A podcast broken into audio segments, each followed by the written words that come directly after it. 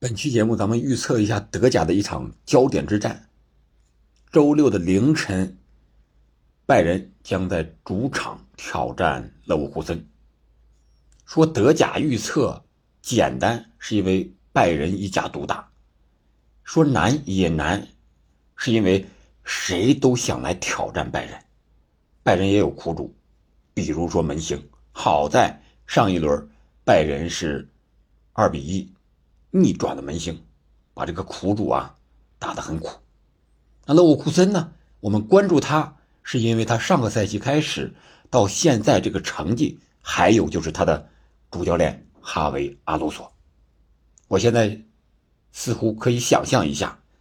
假如药厂能够独翻拜仁这个南大王的话，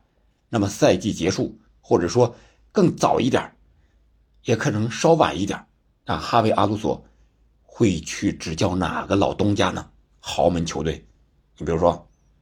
皇马、拜仁、红军、利物浦，这都是曾经哈维阿鲁索效力过的球队，而这些球队呢，现在似乎都有面临换帅的这么一个渴望。安切洛蒂是吧？据说二零二四年要去执教巴西国家队，而图赫尔呢，在拜仁刚来。但是似乎也不是很稳固，这个成绩非常不理想。而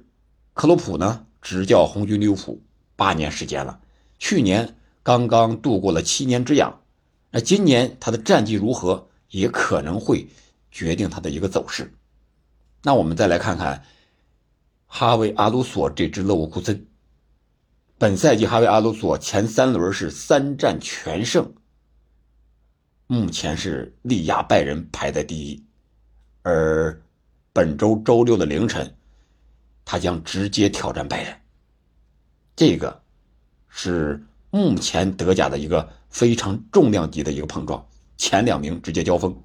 可以决定一个本赛季冠军的归属吗？虽然拜仁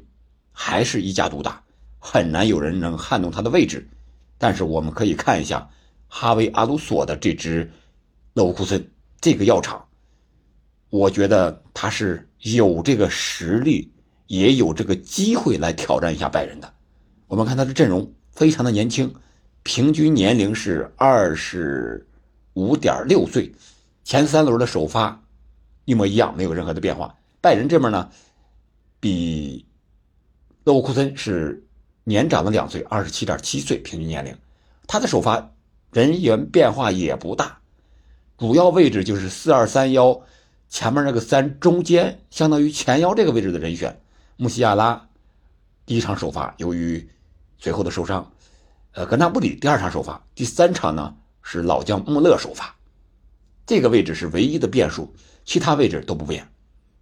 那我们可以简单的一对一对比一下，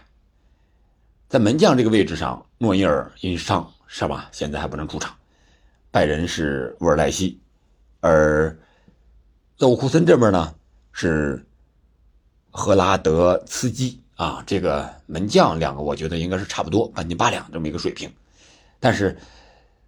后卫线勒沃库森使用的是一个三中卫的体系，惯用三四二幺这么一个三四三的阵型嘛，也可以说三中卫，而图赫尔呢是四后卫，重要的点，我觉得如果两个队直接交锋的话，可能就是中场了。四三四二幺的勒沃库森相当于中场有六个人，是吧？而拜仁呢，如果打四二三幺的话，相当于中场有五个人。当然，人家两个啊边锋啊，或者说边卫啊，都可以上来助攻，可以形成七个。或者说，也可以形成均等的六个中场力拼中场。那我们可以看一下，呃，勒沃库森这边啊，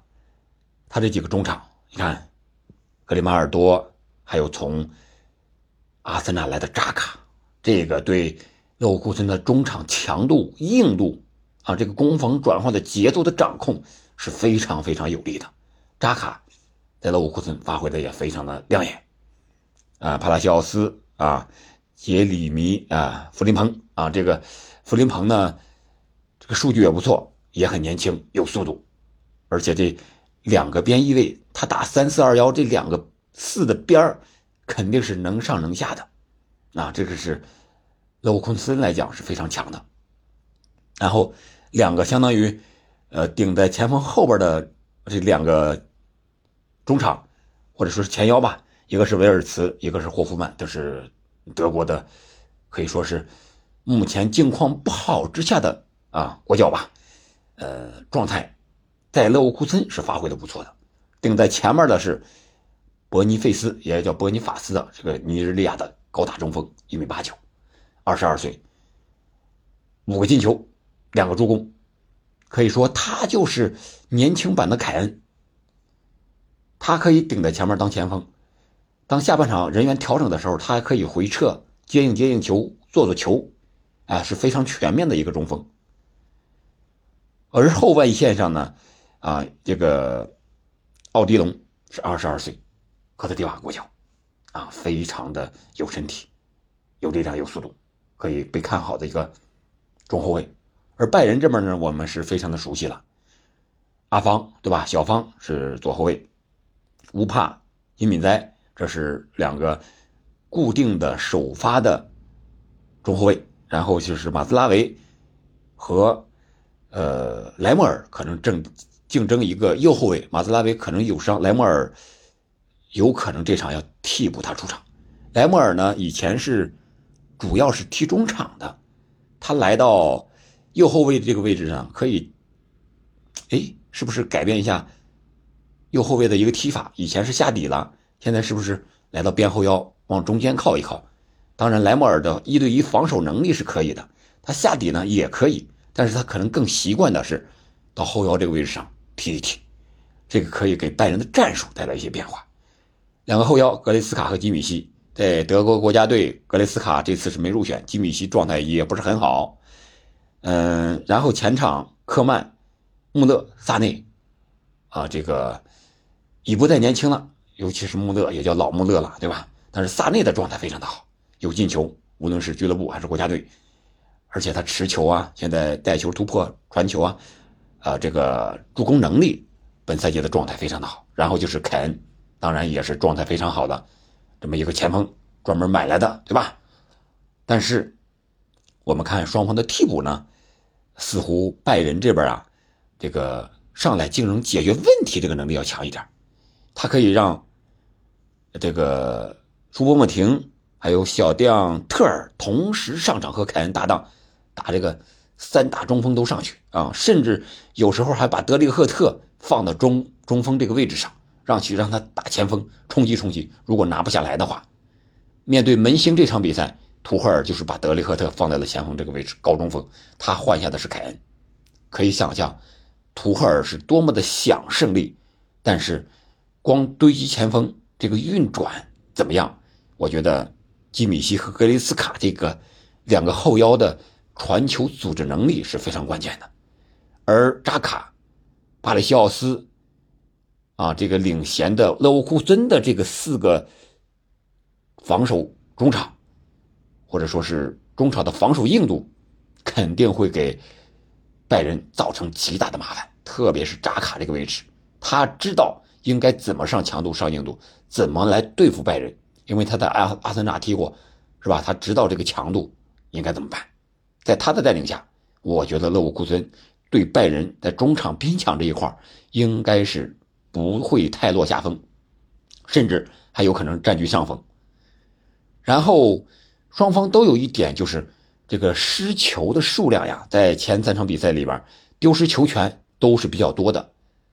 这个可以两方面看，丢失球权，一方面说明你这个，呃，进攻的侵略性，向前传球的次数更多啊，可能